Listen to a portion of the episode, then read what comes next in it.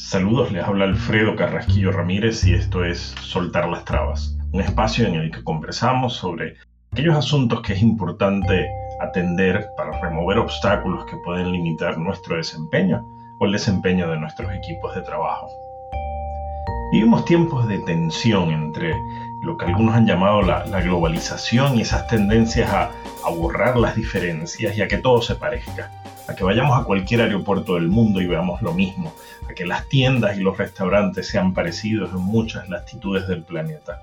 Pero al mismo tiempo eso entra en tensión con el deseo de muchos de rescatar y reafirmar sus diferencias y sus particularidades. Son tiempos en los que, en los que choca el respeto a la diversidad y el valor de la multiculturalidad por un lado, y los fundamentalismos y los afanes a veces violentos de borrar las diferencias aferrándose a patrones culturales, a pretensiones de homogeneización del pasado.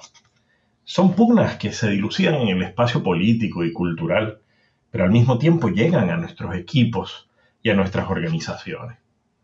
Usamos uniformes a veces y señas de marca e identidad para crear apego y compromiso con, con la misión, con la marca, con los atributos de nuestra empresa. Identificamos valores y comportamientos propios de la cultura organizacional y de servicio que queremos promover, pero al mismo tiempo valoramos la diversidad de estilos de trabajo y las amplias y múltiples manifestaciones de diversidad humana que hay en nuestro equipo. No hay vuelta de hoja.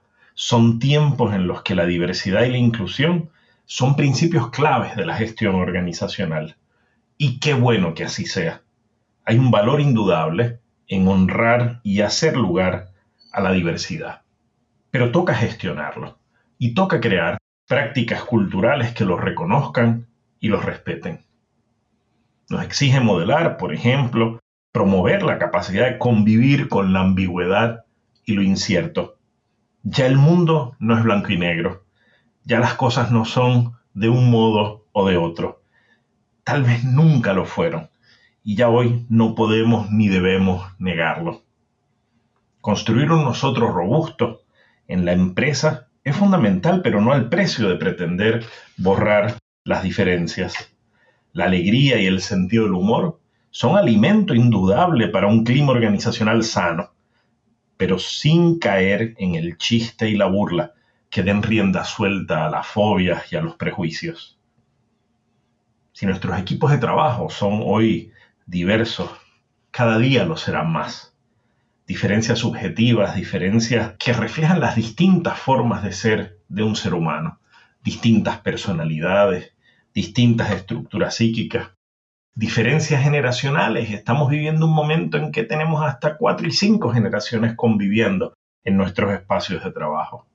Diversidad cultural, diversidad en nuestros sistemas de valores, incluso de civilizaciones, de géneros, de preferencias, de clase, de etnia, de raza, diversidad funcional, de inteligencia, diversas formaciones que traemos de nuestras experiencias, distintos modos de aprender, diversidad de estructuras interpretación y de formas de ver el mundo.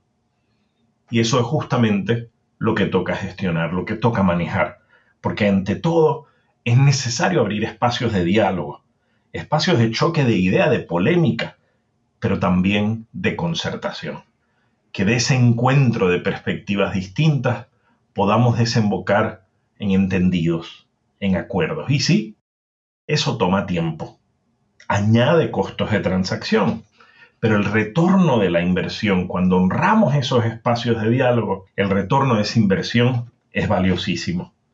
Se traduce en un equipo que honra el diálogo, que hace lugar a la diversidad de personas, de miradas, de estilos, de experiencias, ese equipo es capaz de producir acuerdos, entendidos, convergencias.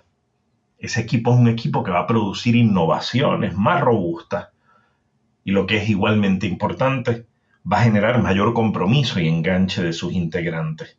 No en virtud de la identificación con un líder, mucho menos en virtud de la obediencia, sino por la identificación y el compromiso por la vinculación poderosa con un propósito y un proyecto compartido que surge como fruto o se nutre de ese diálogo y de esa concertación.